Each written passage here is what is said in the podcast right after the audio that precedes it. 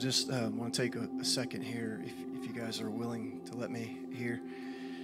Um, I want to pray for someone who's not here, um, but I want someone to stand in proxy for them if, if we can do that. So, Amanda, if you would you mind coming forward? We want to pray for Rena and Wesley.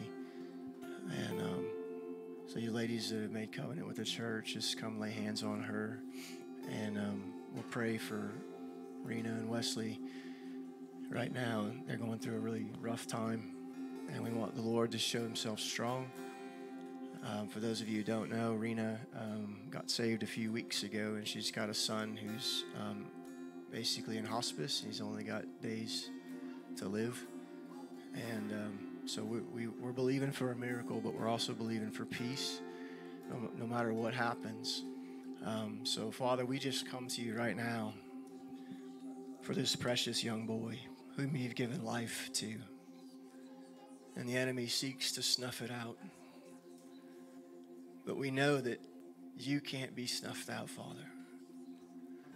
So we release you into this situation. We release life and love into this situation because that's who you are. You are love. So we ask the embodiment of God Himself to come into this young boy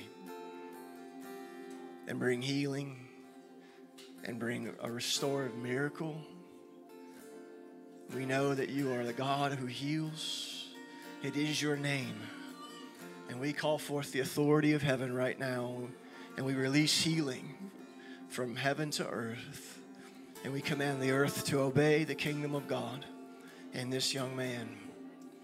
And Father, we just pray for his mother right now that the spirit of grace and peace would be upon her.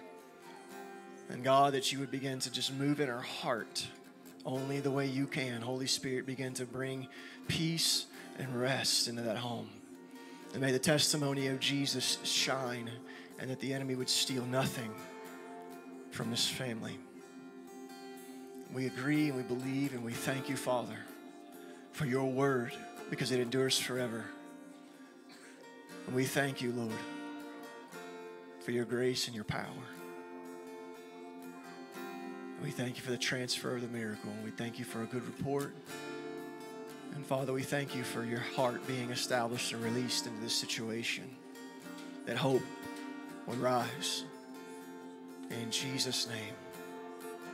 In Jesus' name. Thank you, Father.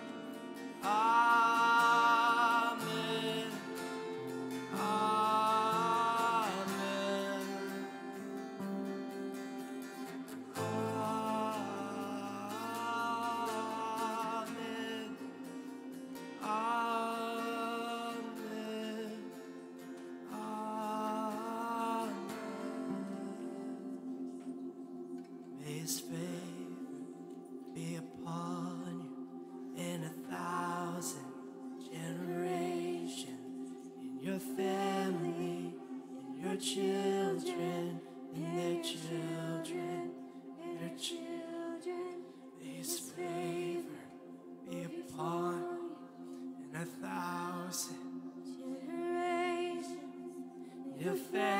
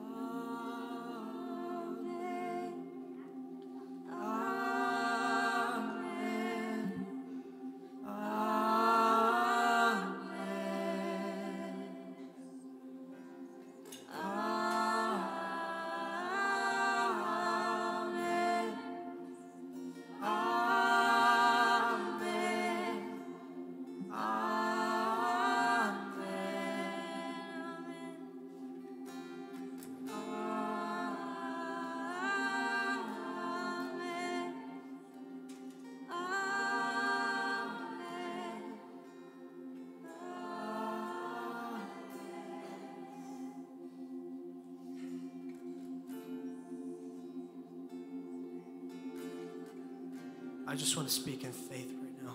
It's the holidays, it's Thanksgiving. And sometimes these times are hard, sometimes they're great, but I want to speak for the families. I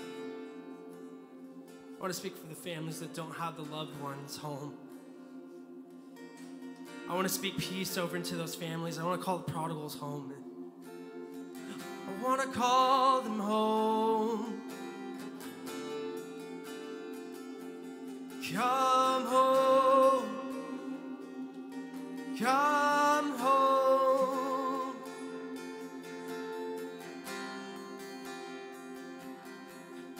Spirit, would you just move on their hearts? Would you just move on their hearts right now, Lord? You love them. I come praying abundance of love on those that struggle with it during these times. Oh, it's the holidays. No, it's time to share Jesus. It's time to share that love that you planted inside me. It's time to share that spirit inside me that cries out, Abba. Come in agreement, Lord. That families will be renewed through these holidays this year. You are the Redeemer. You are the Restorer. It will be done in Jesus' name.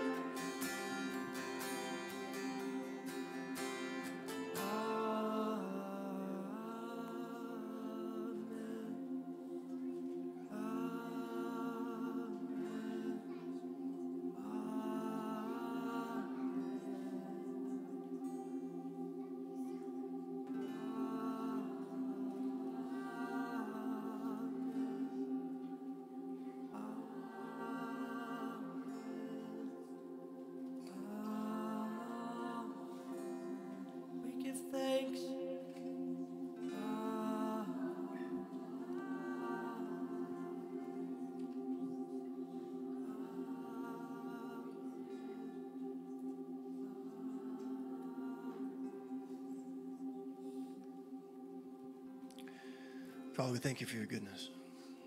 We stand upon your truth and your power. We thank you for your plan and your purpose.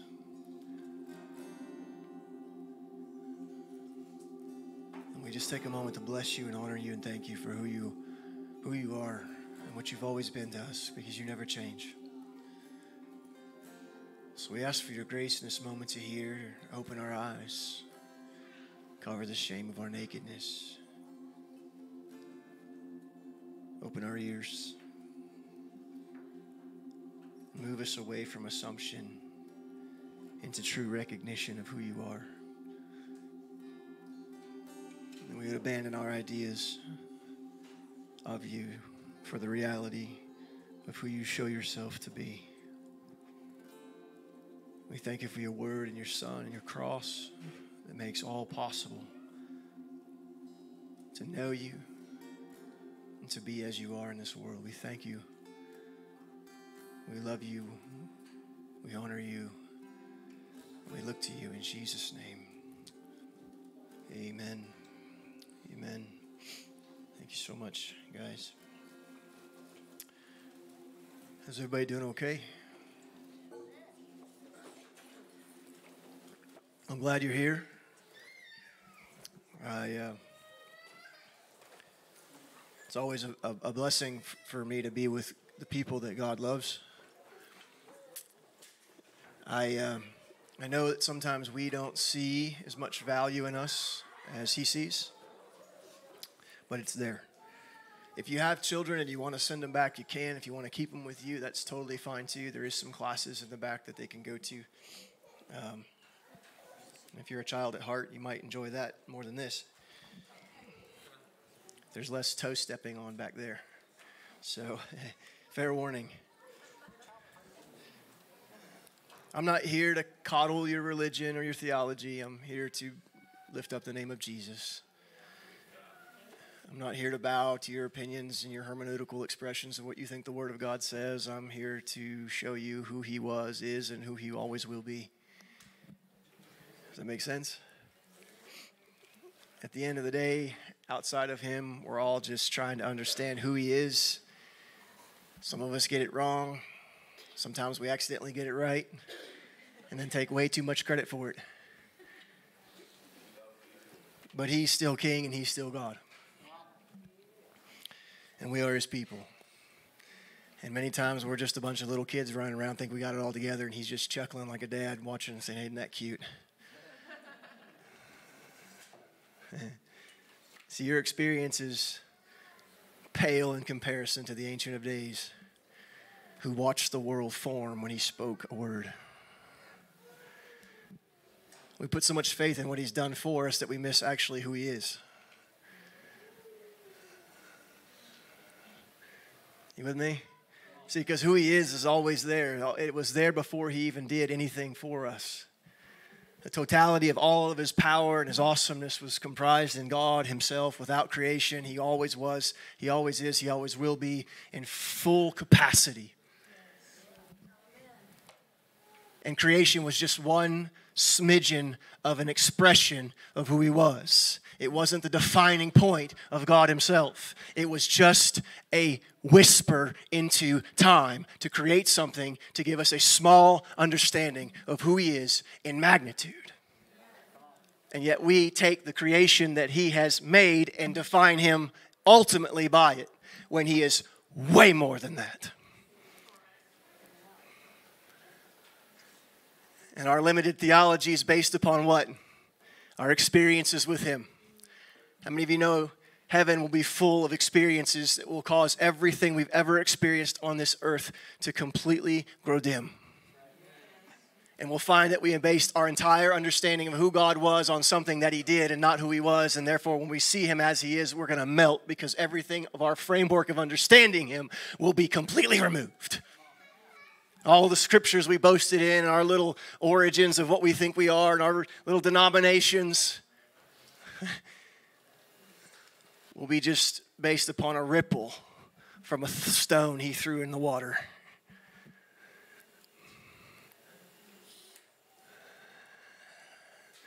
I don't want my faith to be in my theology, I want it to be in his blood. Because as I grow in him, he changes my theology all the time. And everything I thought I knew about every three to five years, I have to just scrap it and go, you know what?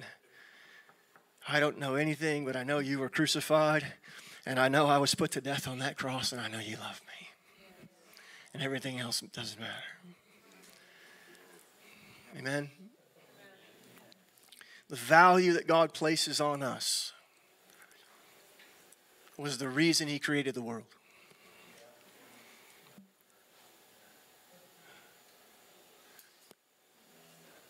See, what God does last is why he did what he did first.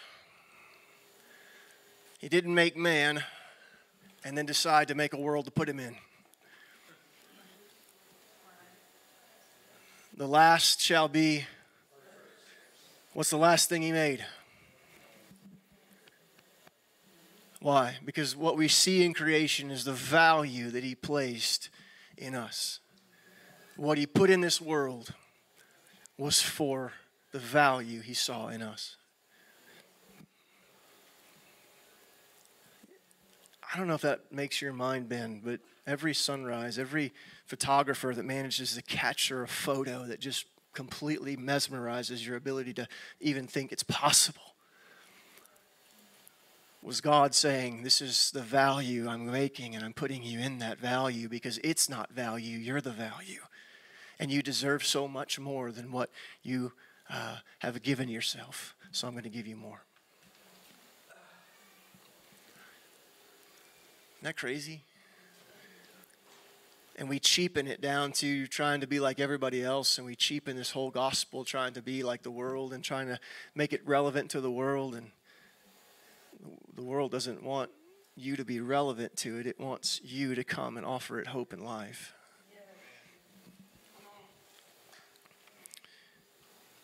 so in the value of god there's there's a there's an assignment from the enemy to steal the value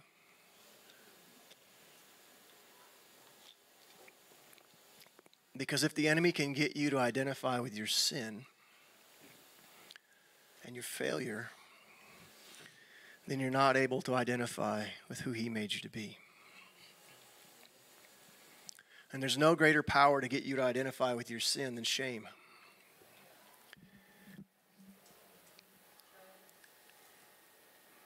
Shame is a thief that steals the value of God that he placed inside of you. Because when you are filled with shame, you abandon who God made you to be and you believe in what the devil says about you. In other words, you become one with your sin. You think that you are the things that you've done wrong.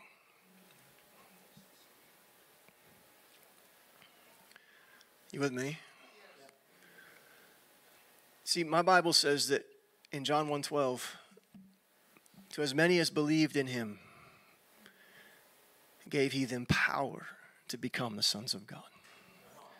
It doesn't say he gave them power to become saved sinners. And I know that's a really popular theology that you're just a sinner and you're just a worm and you're just always going to be that way. And bless, thank God for the blood. God doesn't die for trash.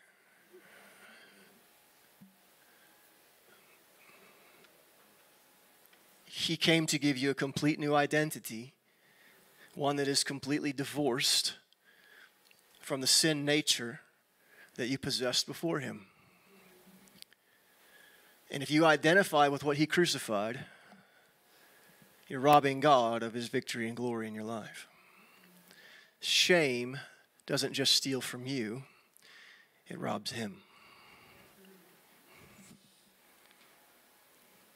When you allow shame, you allow a robber into the house of God to take the valuable sacrifice of Jesus Christ for your life. There is a massive difference between shame and conviction. Shame works with condemnation, conviction works with restoration.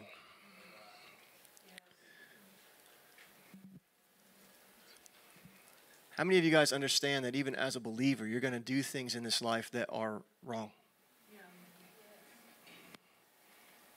See, that's the ignition point. That's the point where everything's determined and decided. After you do something wrong, after you realize you've screwed up, after you realize you weren't good enough, after you realize you failed, whether it's even in a pure way in ministry where you should have done this and you didn't, and the person died or something happened when you do something wrong, that's the ignition point of where God is able to either have access to your life or the enemy. What you believe in that moment determines the direction of your trajectory. And shame is trying to rob us of our value and convince us that we have nothing of value to offer the king. You know why? because we don't value the things that heaven values.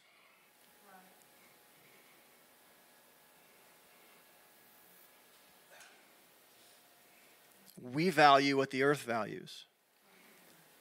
The bigger the church, the more successful the pastor, true or not, in the, in the earthly society. The smaller the church, the more of a lost cause that he is. But do you realize it's the exact opposite in the kingdom?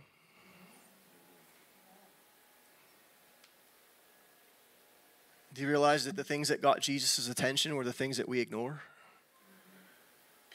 Nobody saw the, wo- the woman come to give her offering. It was half a penny. we don't even have that in our currency. Like our lowest is still better than their than theirs. And, and she comes and she throws that in the basket, and nobody saw it but Jesus. See, we value what the enemy says is important. And so when you see that your hands are full of ash and shame, you think you have nothing to offer God. When in reality, that's exactly what God requires.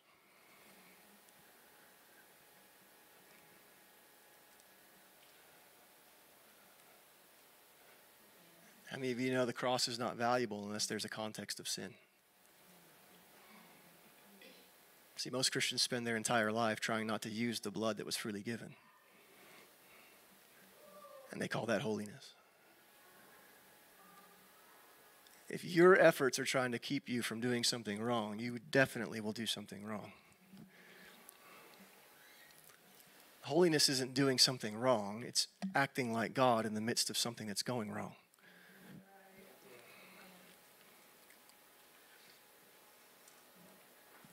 Where do we get holiness from? From ourselves? From Him. There's no man in here that can generate, no woman in here can generate your own holiness through your own religion, through staying away from sin. Because even if you keep your hands and your feet from it, if your heart's full of it, you still committed it. Jesus proved that. And he said, listen, doesn't see some people, well, I've never committed adultery. You have a thousand times, sir. In your heart.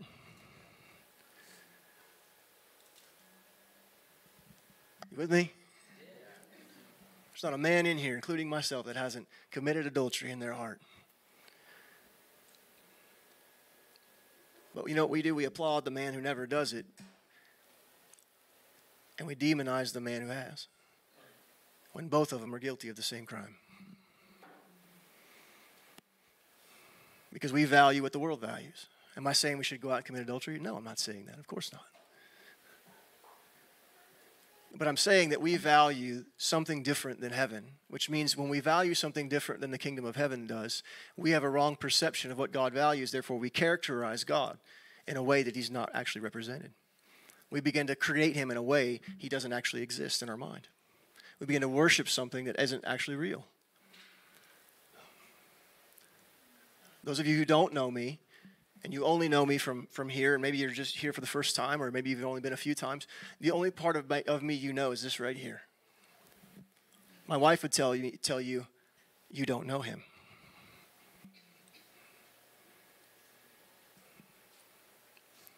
True or not? What you know of me is what you create in your head because there's no relationship.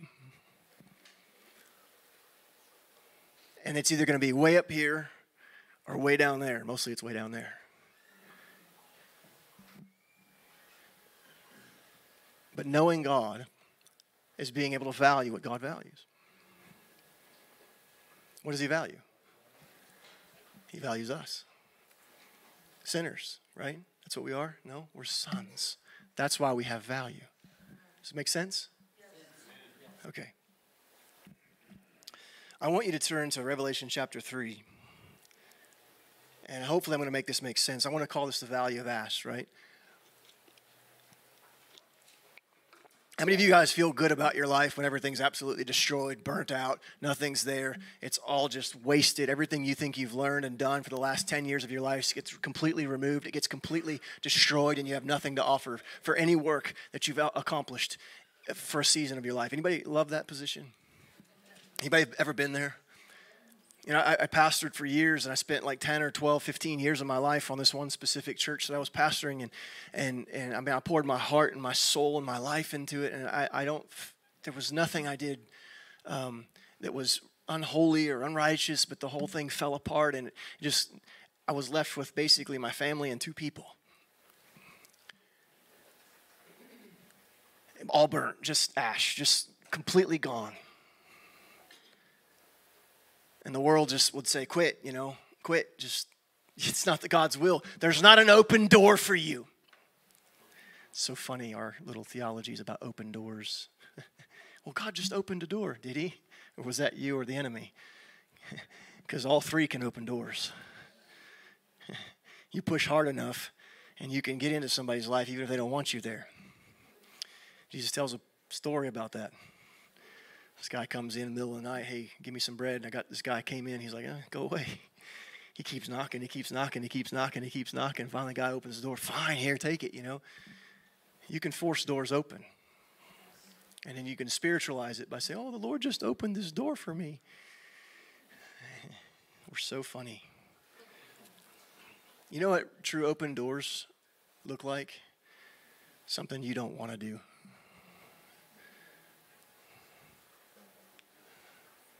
I get nervous when doors open that it's something I really wanted.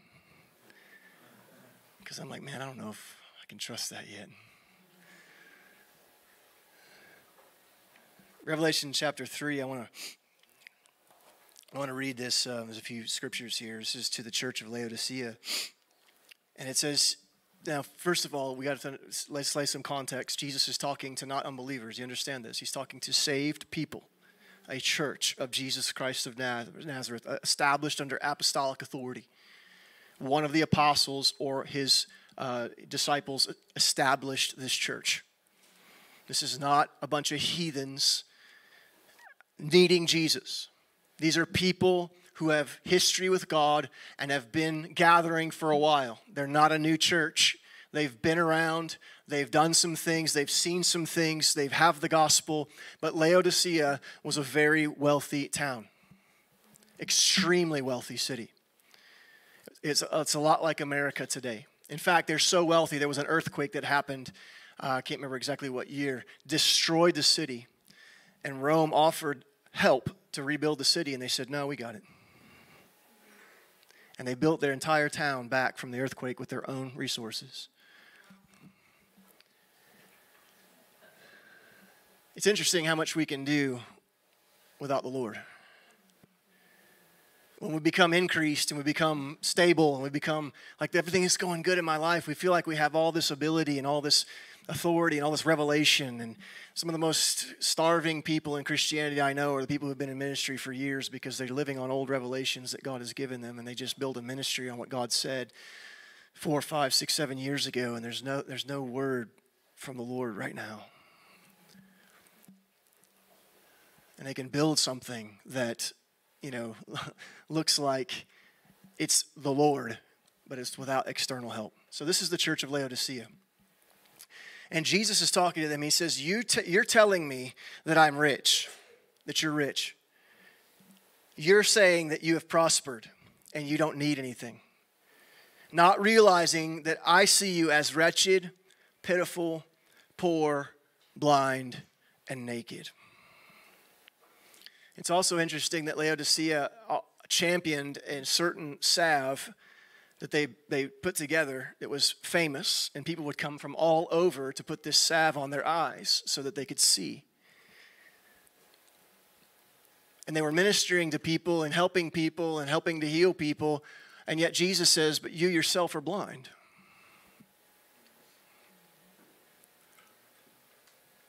It's interesting how much ministry we can be involved with, helping others, not realizing the same thing we're helping them in, we are completely in need of ourselves. Listen, just because God puts you in somebody's life to help them and minister to them does not mean you know what you're doing. Ask me how I know that. but you think you do because the Holy Spirit's maybe moving on you at some point. You're speaking, you think, oh, yeah, this, this is great. And Jesus is like, Yeah, but what about you? I'm moving through you for them. What about you? What about you?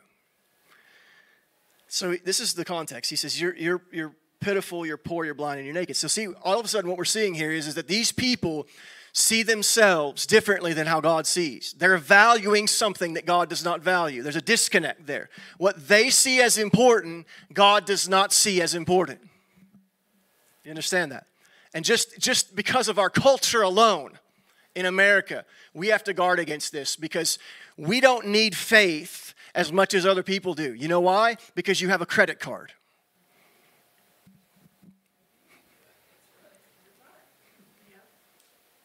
You have a bank that you can go get a loan for.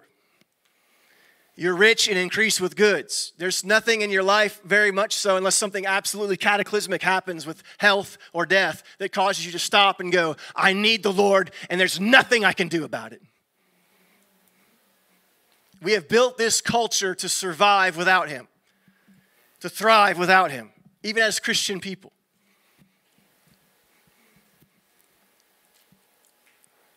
You don't pray about the groceries. Most people don't pray about the groceries they have to go buy and ask God, thank you for get, they just go buy them. Why? Because you don't need him for that. You don't think you need him for that.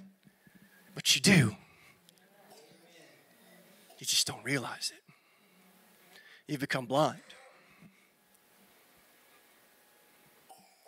And all of a sudden, when you can't buy milk, then you're going to realize, my God, I need him. And he's like, Yeah, you always did. You just didn't know it. You, you following me? This is where they're at. Okay. All right, so that's established. I can move on. So the, so the lack of recognition of our true spiritual position is the biggest hindrance to our greatest possession. So these people start seeing that from Jesus, this word from God, that you don't have exactly what you think you have. You don't possess what you think you own. You don't own what you think you have a right to. I want you to do this. And this is what he says. Verse 18 I'm counseling you. It's interesting because counsel, I, I do a lot of counseling. And you know what counseling basically is? It's advice that most people don't take. Ask me how I know. Usually, when people come for counseling, you know what? They just want me to agree with what they've already decided. And then they get mad at me when I don't. Ask me how I know. And all of a sudden, I become the bad guy for something they've already decided they're going to do. Listen, if you ever want counsel from me and you've already made your decision, please don't ask me what my opinion is. it's just going to hurt our relationship. Because I'm going to tell you what the Word of God says. Right? He says, I'm counseling you to buy from me gold refined by the fire. This, this verse has always confused me. It's always locked my brain up because Jesus is saying, I want you to buy something from me.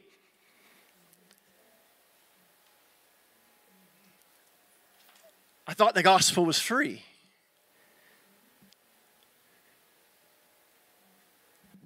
Did I just throw a monkey wrench in your theology? Good. Good. I want you to buy something from me. I want you to buy gold refined by the fire so that you can be rich. What's God's heart for these people? So that they can be rich. He wants them, and is this monetarily? No. This is in their heart and their spirit, man, to be rich and full of God. God's heart for these people was for them to be rich. They misinterpreted it and thought they actually were. Anytime you think an increase of finance is blessing, you have missed the heart of God. If increase of finance happens, it's only a blessing when you give it away.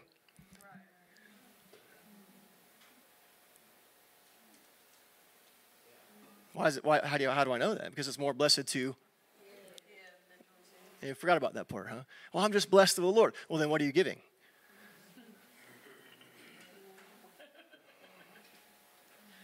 I could preach on tithe. Uh, yeah, I won't. People get mad when you preach on tithe, yet they walk around in a curse. That's their decision. Somebody said, well, the tithe's Old, Old Testament. Why did it start with Abraham in faith? In Genesis, we met Melchizedek before the law. Hmm. He says, I'm telling you, buy something from me that you can be rich and white garments so that you can clothe yourself and the shame of your nakedness may not be seen and i want you to buy from me salve to anoint your eyes so that you can see. So what's the heart of god here? It's not that he's rebuking them. God doesn't want to come to us with a rebuke. What his whole desire for us is to be rich to be clothed to be able to see him as he is That's his design. That's why he came to this church. It wasn't just to rebuke them, it was to correct them so that they could come into the full expression of what he always intended for their life. And there's so many people on the day of judgment that are going to stand before God, never having fulfilled the ultimate intention that God created for their life. He's going to look at so many people and said, I made you to be a son of God, and you only identified as a selfish American.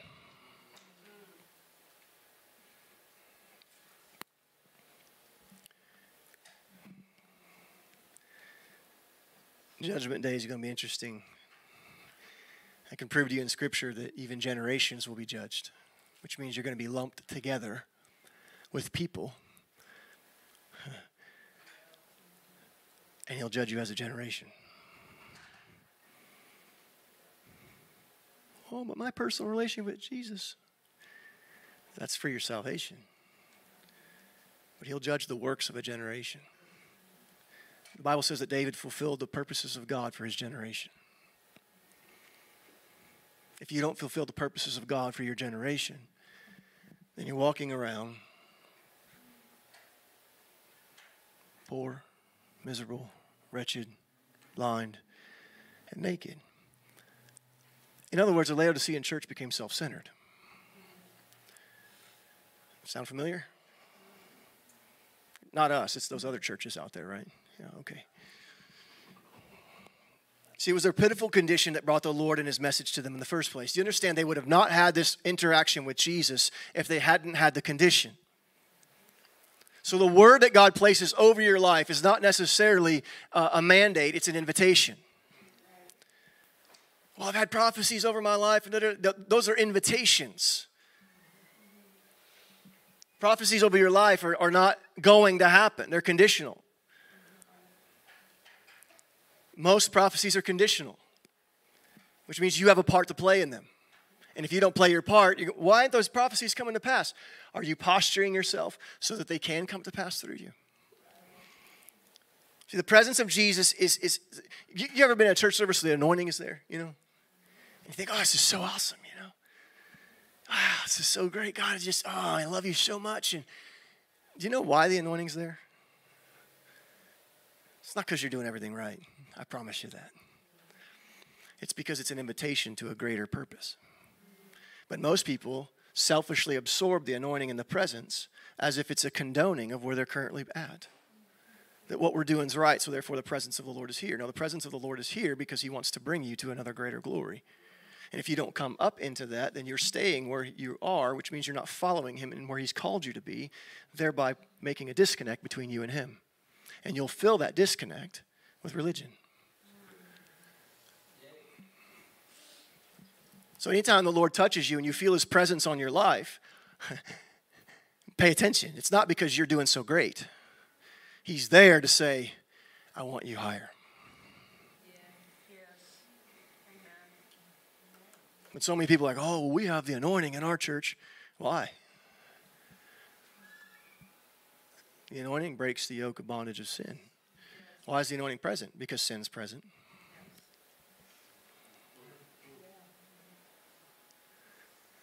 In this room right now, there's so much sin in people's lives. There's people sleeping together. There's people doing stuff. There's people, there's, there's so much sin in people's lives right here. Why does Jesus show up? Because he's agreeing with how you're living? No, because he wants you to come up higher.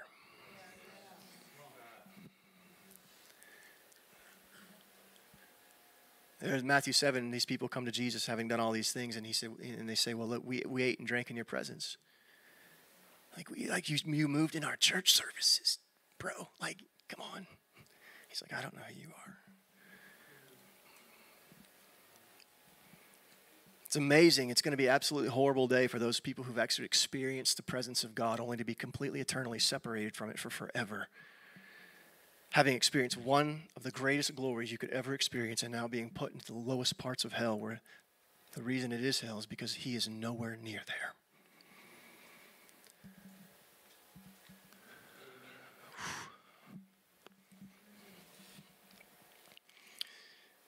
So, so God counsels us to buy from Him things that are, that, that, that are from Him. But with what? What's the currency that we do this verse? I counsel you to buy from me gold refined in the fire. What do you have that he needs?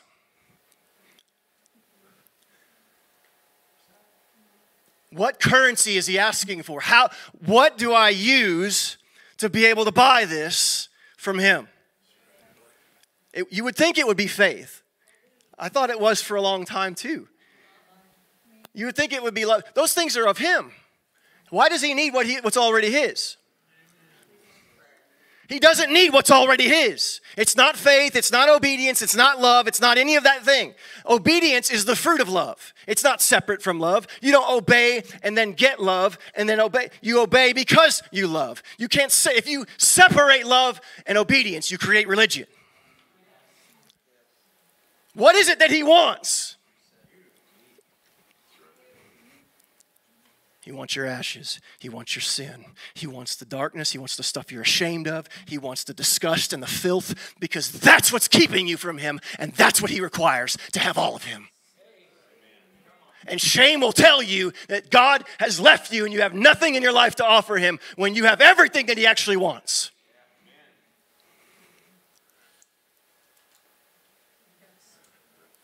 You can't love God without God. It's impossible. He is love. He says, I'm counseling you to buy for me gold refined in the fire so that you can be rich. What's his desire? That you can be rich. In other words, how you get rich is you buy riches with your poverty.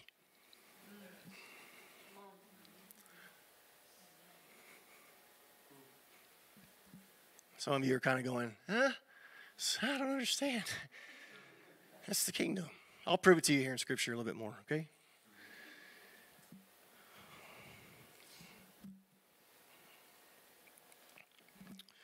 How do you buy clothing? With your nakedness. How did you get salvation? By offering him your sin. Was it by faith? Sure, it was by faith. But you offered him who you were without him so that he could give you who you are with him. You offered him the old man, and he gave you the new man. How'd you get the new man? What was the payment? The payment was the old man. I surrender all, right? Why? So that you can have his increase. You empty yourself so you can be filled. What's the currency of God? It's the things that we don't value. See, shame will tell you you have nothing but sin. But shame won't tell you that that's exactly what he's requiring for you to let go of in order to have his holiness.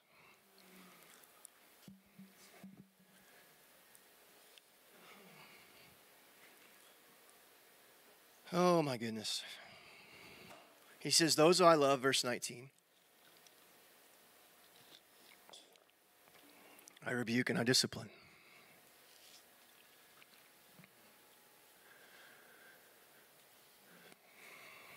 I mean, I like that part of the relationship with Jesus. Well, I just have a personal relationship with Jesus. Yeah. Then your backside should be pretty nice and red. Because mine always is. That's how I know He loves me. People get offended because I step on their toes when I've got my butt whipped before I stepped on their toes. I'd rather have a toe stepping than a butt whipping.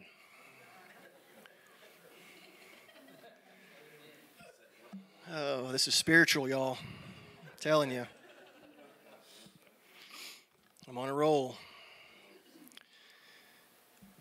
He says, So therefore, be zealous and change how you think.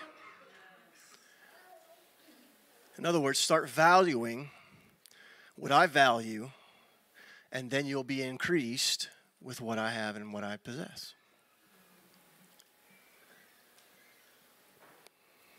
Uh, let me ask you, let me say this way. Have you ever been disconnected with God through a sin that you've committed in your life as a Christian and you knew it just it separated you from him? What was the thing that finally brought you back? It was the surrender of the sin.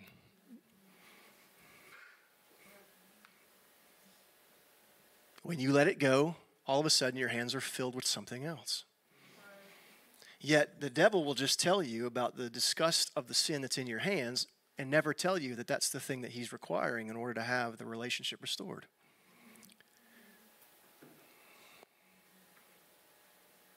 You ever read Romans 8:28? All things meant for evil will be turned towards the good. What is more evil than sin? I have watched as a pastor for over 25 years God use sin in people's lives to bring them to his feet. And people who couldn't be broken by sermons and, and preaching and anointing and falling out in the Holy Spirit were completely broken by the sin in their life. Remember that woman that was drugged to the feet of Jesus? I preached a sermon about this, I don't know, six, eight months ago. Remember that woman that was brought to the feet of Jesus? What brought her to the feet of Jesus? Was it her love for God, her faith, her obedience, her kindness, her goodness, her gentleness, and all the things? What, what brought her to the king? Yeah, yeah, sin does a really good job of placing you right where you need to be, and God knows it.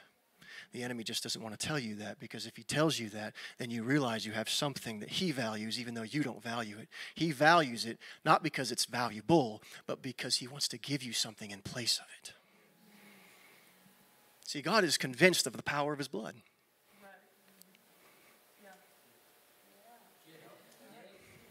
There is no sin it can't touch that makes it completely disappear. And Him look at you and say, It is as if though you have never done it.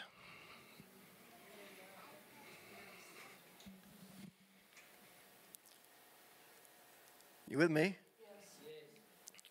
He says, So, this is verse, this is verse 20, just, whew, I, I guess maybe I read the Bible different than some people, but this messes with my head.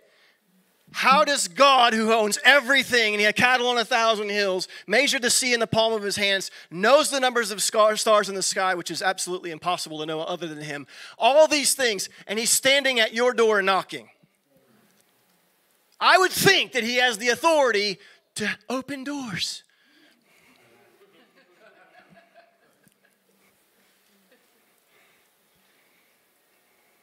Well, God just opened the door of my life. How about you open one for him?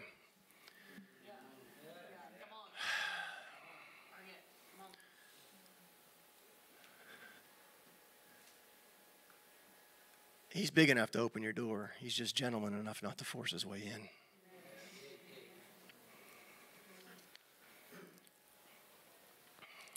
What is a door?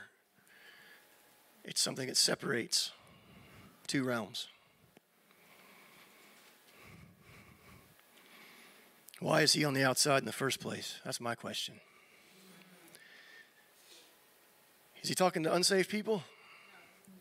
Why is Jesus on the outside of the door of his own church.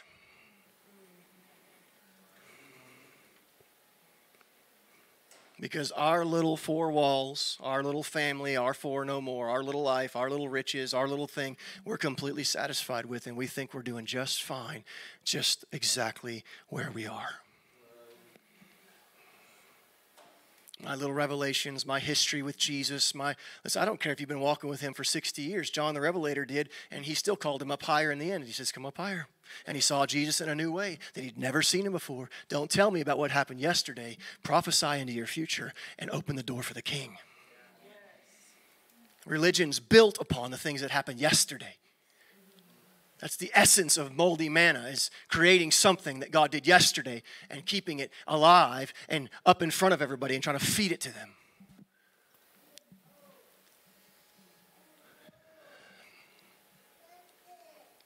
I stand at the door and knock. If anyone hears my voice, didn't he just say that they were blind? But they weren't deaf. So even if you're lacking at one point in your life and you've, you've, you've, you've conditioned yourself to be a certain way and locked yourself away, there's still some way He's going to try to meet you that you can have access to Him with. If you shut every other door of your life, He'll find the one you, that you've left open and He'll say, Can you hear me? Well, I can't see you in my life. Can you hear me? Why? Because He's good. And He's constantly pursuing you, even though you're not pursuing Him. Can you hear me? If he opens the door, I will come in and eat with him, and he will eat with me.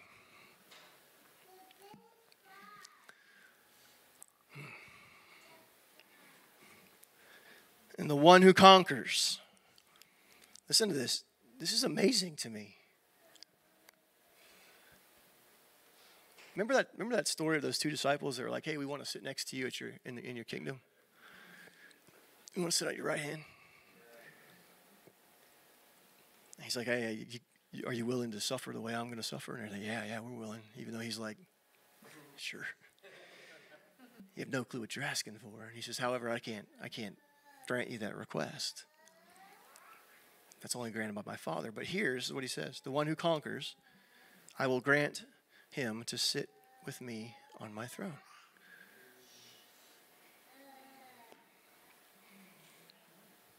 Just as I've conquered and sat down with my Father on his throne. He says, If you beat these things and you let me into your life, and you give me the thing that you do not want about yourself so that I can give you the thing that I want about me in you, and you overcome this and you conquer this in your life, you will sit next to me at my Father's right hand. Such a powerful position for this for the for the least. Go read all the churches of Revelation he wrote. He read. He wrote letters to. This is the worst of, of, of them all. if there's any church you didn't want, want to be a part of, in those levers, it's it's this one.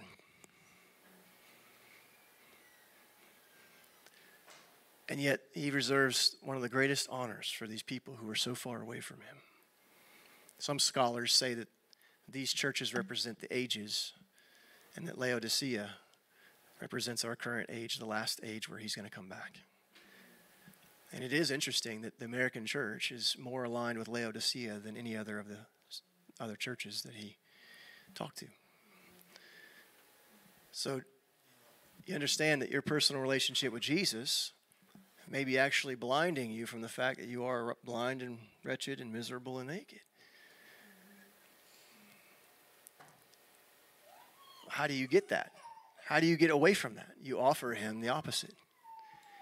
You agree with God and you say, Yes, however, your clothing, your healing, your eyesight is mine, and I'm offering you my ashes for your beauty. You with me? Okay, let's move on. All right. So the Laodiceans had something in their possession that God required in order to have access to his goods. It was their brokenness, it was their wretchedness, it was the ash of their lives trying to do without God the thing it takes God to do. With me? So in the Old Testament, there was they would take a red heifer, which was uh, significant of Jesus being pure, and they would take it and they would um, kill it in the presence of the priests outside the camp. They would take it outside the religion, outside the walls, outside the temple, and they would kill it, and they would burn everything, most of the things that we thought were valuable the meat, the skin, and they kept the entrails. But they burned the rest of it. And when they burned it, there was nothing but ash left. And the next day, when they took the ash and they put it outside a camp in what Leviticus calls a clean place. And they mixed that ash with water, and that water was sprinkled on people who were defiled. Interesting. Remember when the Bible says that he washed us with the water of the Word? Who's the Word? So he washed us with the water of himself. When the water was mixed with the ash, sanctification was complete. When He is mixed with your failure, you're made clean. But the devil will tell you, well, you're outside the camp. You're an outsider. You're nothing. You're, you're a sinner. You realize that's where you have to be to be sacrificed? Where was Jesus sacrificed? Outside religion, outside man's understanding of God, outside of the realm of the safety of what we knew about Abba. He was crucified outside of that as a foreigner. Why? Because he was a foreigner. He comes from a different realm. Where are you from now? A different realm. So when the enemy tells you that you're outside the camp, I'm postured exactly where Jesus was. Well, you're just your life's full of ash. Then all I need is his water. And it's interesting that when those two were mixed together, it was able to be applied not just to the one person, but to many. When the brokenness and the ash of your life is mixed with Him, it doesn't just heal you, it heals everybody around you.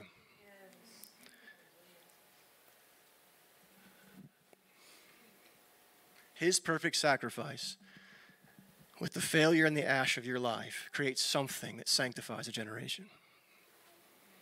And here we are just trying to be good for God. Live holy where you can, but where you can't, take that ash and you bring it to Him and say, I'm not going to assume and pretend that I'm better than what I am here. I need you. I need your word. I need you in my life. And I need the mixture. And I'm giving you the, the nothing that I see that I have that obviously you value, and it's yours. See, until you give something that God wants, you can't get what He's going to give. Again, it comes back to valuing the wrong thing. We don't value the ash, we're ashamed of it, so we keep it from Him thereby keeping the purification from us and others. In the Old Testament, they called it the water of purification. It was the sacrifice of the ash mixed with the water. When you don't give God what you don't think is valuable, He can't do what He's designed to do. This, y'all help me out, please. I'm trying to change how you think so that sin doesn't keep running your relationship with the King.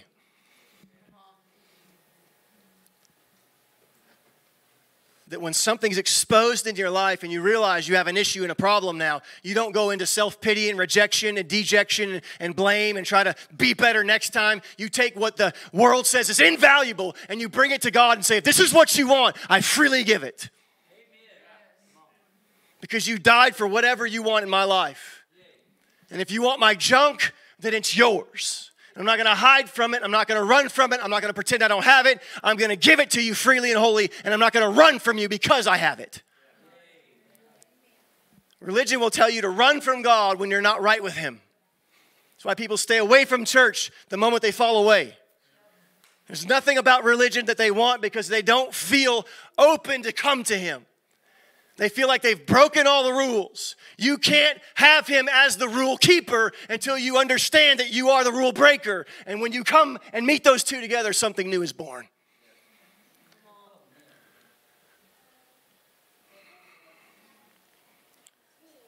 Shame has way too much influence in the church of Jesus. Should you feel convicted about your sin? Absolutely. That is the Spirit of God calling you out of it into Him. But should you be condemned? No.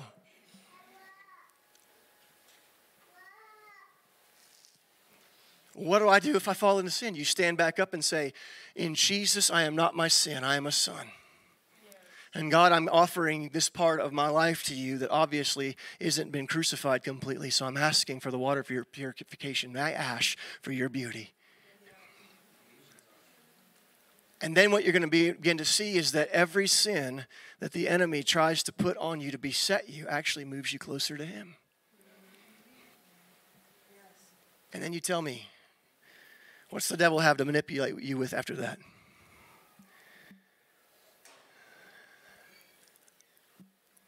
There's one thing that I've learned to do in my life. Is when the enemy hits me, it awakens a warrior inside of me, and I begin to fight all the harder. Whereas most people curl up into self pity and quit, there is nothing more dangerous to a warrior than smacking him in the face. Because to the devil, I don't have to turn the other cheek. So when I see him attacking my life or somebody in my, in my life that I love, I get on my knees and I begin to battle things out with God. And I begin to stand and I begin to release the authority. Listen, when the enemy comes at you, there is a response that's appropriate. And it's not shame and self pity if you find yourself involved with and doing something that is displeasing to God, give it to Him. He values what you do not. Did you hear what I just said? What they did in Leviticus and Numbers? Listen, they, they kept the entrails, they kept the guts. Who here deer hunts? What's the first thing you do? You cut out the guts and throw them away. Why? Because you do not value them unless you're eating some of the organs. But who here eats the intestines? Anybody? One, one hand, you're a brave woman. You're also pregnant, so that might account for that. My point is, is that we don't value what he values, and we devalue what he values. He wants the guts. We want the meat and the flesh. He wants the meat and the flesh burnt. He wants the guts. He wants your junk. He wants, he wants your dung. He wants the things in your life that you don't think are valuable.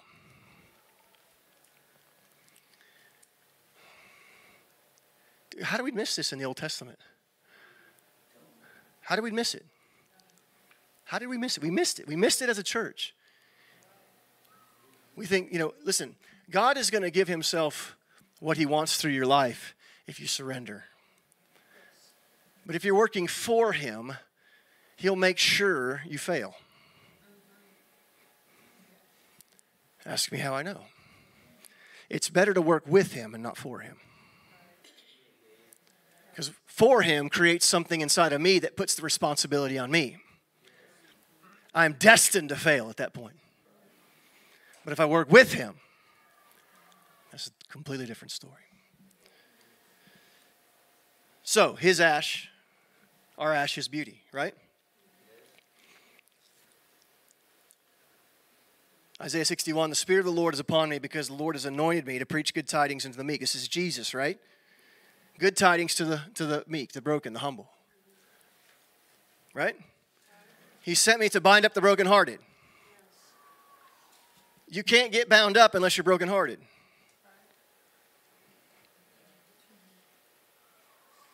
You try to put a bandage on my hand when it's not cut, I'm going to take it off. I don't want it. I don't need it. It's in the way. With me? The wound introduces me to the healer. You with me?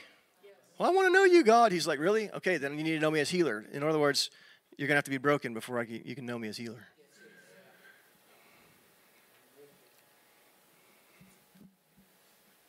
Well, I don't want to be broken. Well, then you can't know me as healer. Well, I know you as Savior and deliverer. That's great, but you'll never know me as healer. See, so many people are, you know, God's a chain breaker, miracle. You know, yeah, yeah that's, that's part of who He is, but what about the rest of Him that you don't know? You see, if your relationship with God is, is revolving around the fact that He freed you from drugs, you have a very small God. I'm not saying that's insignificant. I'm just saying it's not a complete package of who He is. He's much bigger than that. He sent me to bind up the brokenhearted, to proclaim liberty to the captives. You don't get liberty unless you're captive. Opening the prison to them that are bound. You don't know them as the prison opener until you're bound, right? To proclaim the acceptable year of the Lord, the vengeance of our God, to comfort all that mourn. Who wants to mourn? Not me. But I'll never know him as a comforter unless I do. with me? To give them beauty for ashes, verse 3. Oil of joy for mourning. What's the, what's the exchange here? What's he saying? Remember Revelation 3 Buy from me gold tried in the fire. What's the exchange? He says, I'm going to give you beauty for ashes. How do you get beauty? You buy it with your ashes. How do you get it? You transfer what you don't think is valuable for what is. Does it make sense to you? The oil of joy for mourning. How do you get the oil of joy? The garment of praise for the spirit of heaviness. How do you get this garment of praise? You give him your spirit of heaviness. How can, how come we don't do that? We just, you know what happens when a, when a spirit of heaviness comes on us? We make it worse by inviting a spirit of self pity to make it feel better. and then you realize with your spirit of self pity, nobody cares. And then when you realize nobody cares, you're like, well, nobody loves me. And God's like, hello. I'm here.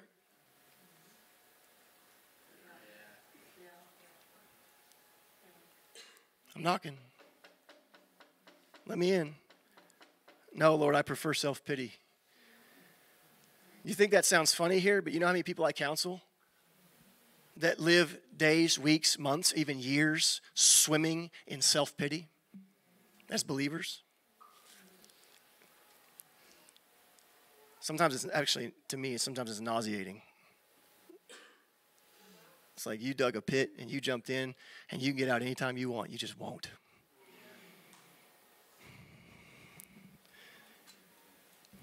To appoint them that mourn in Zion, to give them beauty for ashes, the oil of joy for mourning, the garment of praise for the spirit of heaviness, that they might be called trees of righteousness, the planting of the Lord, so that he can be glorified. That's the goal. So he can be glorified in your life. Well, he can't be glorified unless he does something that you can't do, which is to convert ash into beauty. I said this a few weeks ago, but you guys understand that in horticulture, if you don't have potassium in soil, there's no fruit. If soil's deficient of potassium, there's going to be no fruit production. You know what potassium comes from? Old timers, you remember your grandfathers or whatever sprinkling ash on their gardens? Why? Because that's where potassium comes from. See, you don't think ash is valuable when everything's burned out of your life and you have nothing left and everything's completely destroyed and broken and there's no hope and there's no dream, there's no future for you and it's all been destroyed. God says, This is exactly the ground that I'm going to plant in. I'm just waiting for you to believe it.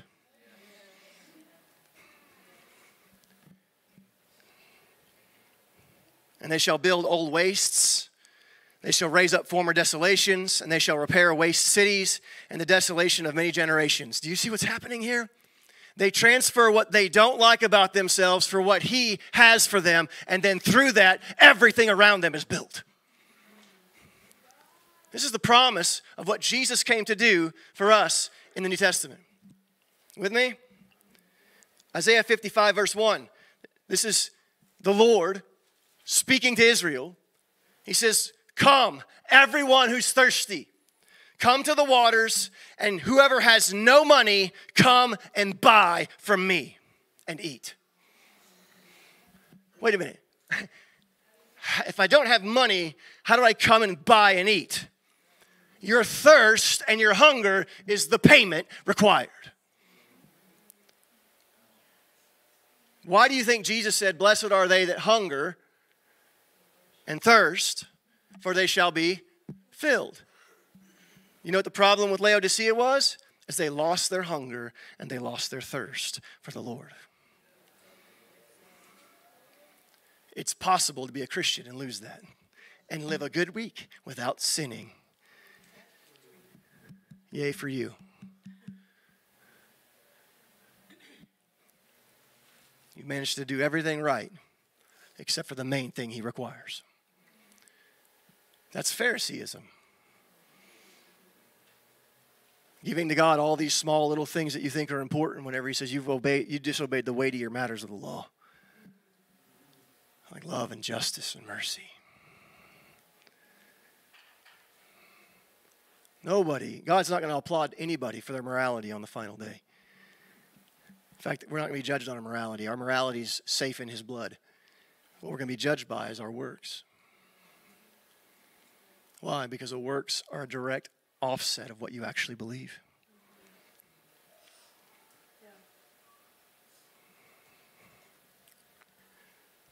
And if you believe the enemy, you're going to do the works of the enemy. What's the work of the enemy? Self pity, judgment, hate, disagreement, bitterness, division, jealousy.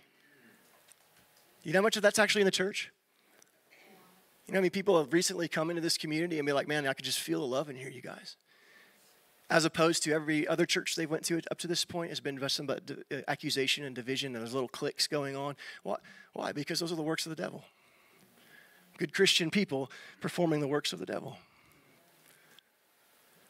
It's possible. Jesus is talking to the church of Laodicea, Christian people. He says, Come and eat and buy wine and milk without money and without price. Verse 2 Why do you spend your money? Why do you spend your ash? Why do you spend your pain? Why do you spend your torment? Why do you spend all these things that are going on in your life? Why do you spend all the failure eh, on, on things that, that do not satisfy?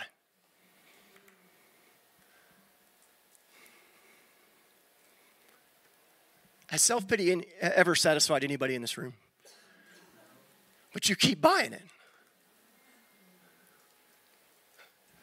Shame, has that ever satisfied anybody in here? Anyone? Depression? Unbelief? Doubt? Self hate? Failure? Why do we keep doing it? Why do we keep taking what he's the thing that he wants and spending it on something else instead of giving it to him? When you find that your hands are full of sin, you will also find an invitation to come to the cross. But we don't come to the cross because our hands are full of sin. That's what it's for. Listen diligent to me and eat what is good and delight yourself in rich food. The kingdom of heaven is like a man who found a treasure in a field, Matthew 13, 44. He found it, he covered up, and in his joy, he goes and sells everything he has and buys that field. So many people think that this is referring to us finding Jesus and giving up all of our life to have him. That's wrong. We had nothing to give up to gain him. He had everything to give, give up to gain us. Who is the pearl in the field? It's not him, it's us. He left everything he had. He came down here and he dug in our dirt and he found something valuable. He covered it back up and he went and said, I want it. It's valuable to me. I don't care what everybody else doesn't see around. I see something in it and I'm selling everything I have for this one field. All we see is the dirt. He sees the pearl. We don't value what he values because we don't see what he sees. Is there dirt in your life? Yep. But is there a pearl there? Which one are you going to look at? It's up to you. Religion will tell you to look at your dirt. Jesus will say, See the pearl. Jesus didn't come and died for the dirt, he came and died for the pearl. You don't die for something that's not of value. Ask the disciples. Well, you can ask them when you get there if you make it. God is not deterred by dirt. What are you made of? If that's all you were, do you think he would die for that? See, he placed something of value inside of you. That's not all you are. You with me? And Malachi 3 3 says, I will sit as the refiner and purifier of silver, and I will purify the sons of Levi and refine them like gold and silver, that they bring forth offerings of righteousness to the Lord. See, it's his job to purify us. We just have to come. You guys ever seen metal purified? There's a bunch of nastiness that comes to the top. You know what we do? We stay away from the purification because we're afraid of the nastiness coming to the top. What's the point? The nastiness coming to the top. If you define yourself by what's coming out of you instead of by what you are in His eyes, then you're never going to come for the purification because you're afraid of what he's going to bring out of you. But if you know that you are the gold and not the dross, then you're okay with coming for the purification because it's the point is to get the dross out because you are valuable.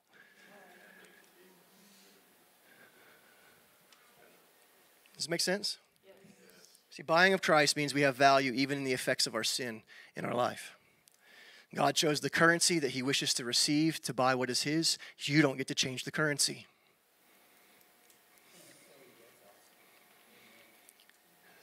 The currency is your brokenness. It's your, it's your failure. It's your, it's your screw ups. It's your sin. It's the ashes of your life. It's the seasons where you may have done everything wrong. You thought you screwed absolutely everything up.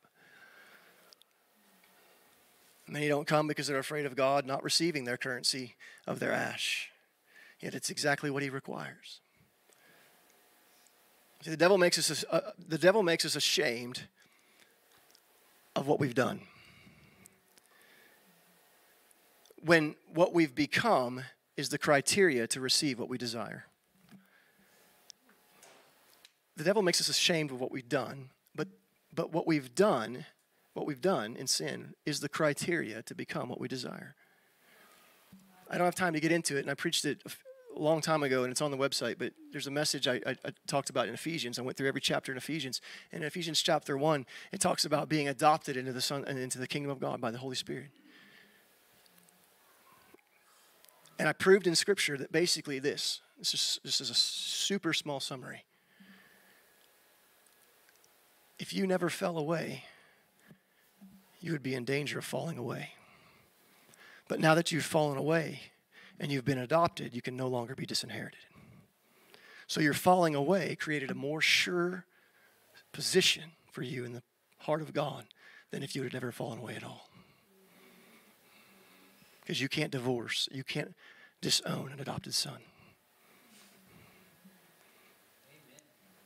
It's the same in our culture, it's the same in the Israeli culture. If you adopt a child, you cannot disinherit them. You can disinherit your own children, but not the adopted.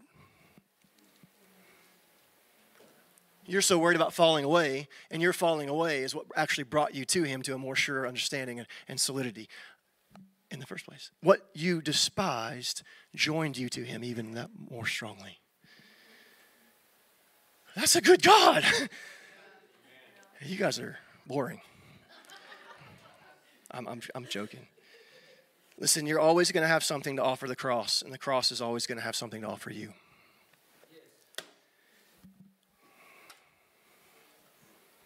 You're never going to come to a point in your life where you're never going to be able to have the cross to offer to offer to not offer the cross something. This is why Jesus said, "Take up your cross daily." You're always going to have something to offer the cross, and the cross is always going to have something to offer you if you don't come to the cross because you're ashamed of what you have to offer, then you miss the whole point. And this goes back to sin focused Christianity, which is of the devil. Behold, the Lamb of God who takes away the sin of the world. But I just committed sin. You have an advocate, you have blood. The moment you commit it, the moment it can be taken away. Just like that. Religion wants you to pay for your own crimes and tell you the cross isn't good enough. Now, they'll never say that to you, but that's what they imply. Be a better Christian. Read, fast, pray more, and maybe you'll, maybe you'll do better next time. And I'll close with this, and I've said it over and over, and I'll keep saying it until you finally believe it. You'll never be a good enough Christian for the devil. You can stand, please.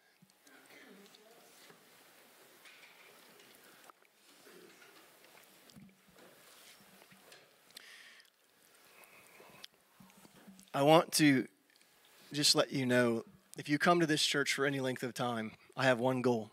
Well, I have two. First one's to glorify Him. The second one is to tear down all the strongholds in your head that improperly define Him. That's my goal. I grew up in religion and it destroyed me. And I began to serve a God that he finally came to me and said, That's not me. And then I read that scripture in John 4 where he looks at the woman at the well and he says, You worship what you do not know. I thought, Oh my God, that's me. I thought just because I was worshiping that I was doing good. We got to know him. What does he require?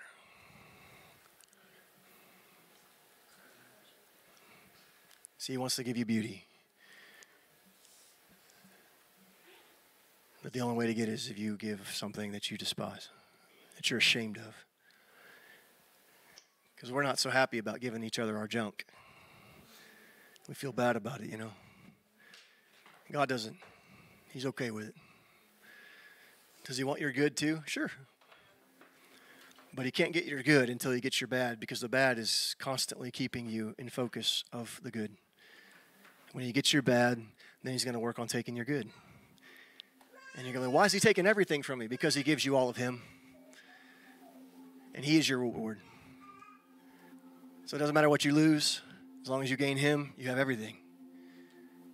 Amen. So just lift your hands. Father, I ask you to forgive me for not coming to you with the things that you require. In these areas of my life where I have ash and I have failure and I have darkness and I have brokenness and I have sin, I know that you came to destroy the works of the devil.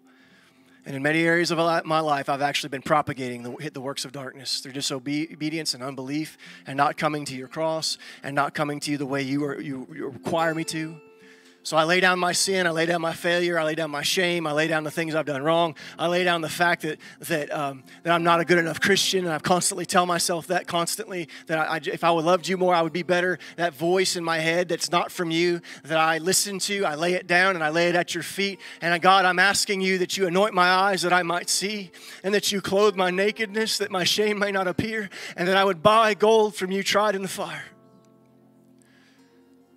and I surrender all the things that I'm ashamed of. And if you'll have me, Father, then take all of me. That I would not be deceived by me being stuck in the four walls of my home with you knocking on the outside. I open the door, Father, and I'm asking you to come in and prepare whatever meal you want because you always make us eat in the presence of our enemies.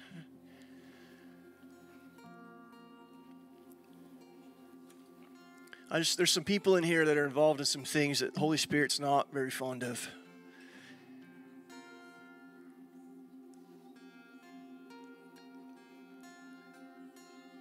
And he's offering you a chance to lay it down so that he can give you something that's of value. But only you can lay it down. He's not going to pry it out of your hands. You want the last 15 years of your life to be like the next 15, then keep doing what you're doing. But if you want something to change, you need to come to the one who can change absolutely everything. If that's you, I just ask you to just talk to the Lord right now and say, Father, forgive me. And I don't know what to do with all this. But it's not my job. I'm just going to bring it to the cross. And I need you to forgive me, Holy Spirit, for sinning against you for being involved in things that displeased your heart. And I offer you my ash, and I offer you my failure, and I offer you my pain, I offer you my doubt.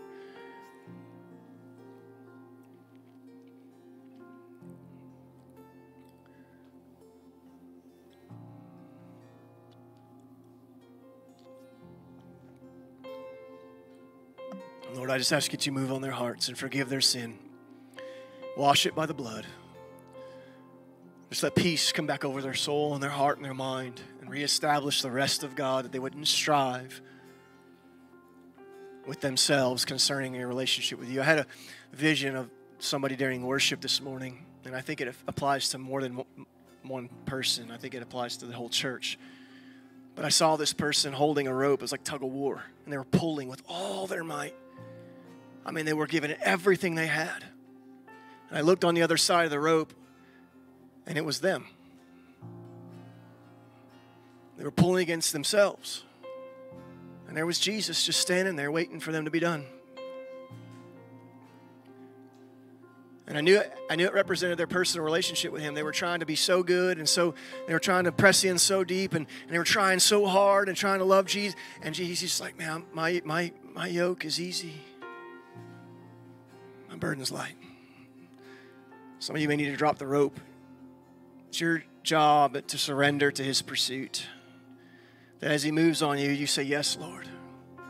Isaiah and Isaiah 6 didn't take the responsibility on by putting himself into the presence of God. God called him up there, and then when he was there, he was like, Lord, cleanse my lips. Send me. So the presence of the Lord is always to, to invite you to something greater than where you're at. If he meets you in your prayer closet, it's because he wants to take you higher. If he meets you at church service, it's because he's not interested in telling you that he's okay with your life as it is right now. He wants you to come deeper into him. And he doesn't want you to strive with yourself. He wants you to rest and just come because the invitation's there. How hard is it to open a door? You just open it. It's not locked. You hold the key. You hear him knocking, and you just say, Yes, God. It's that simple. How do I do it? Don't worry about that part. He'll do that through you as you go. You just open the door and let Him in. So, Lord, we thank you for your grace and your mercy. We thank you for your power and your love. We thank you that you have made this so simple. And we love you with all our heart, all our soul, all our mind, and all our strength. I ask for your heart to be released to your people, and I ask for your grace to be upon them to establish the work you're working in them. And as they hear your voice, that they would open the door. We ask these things in Jesus' name. Amen.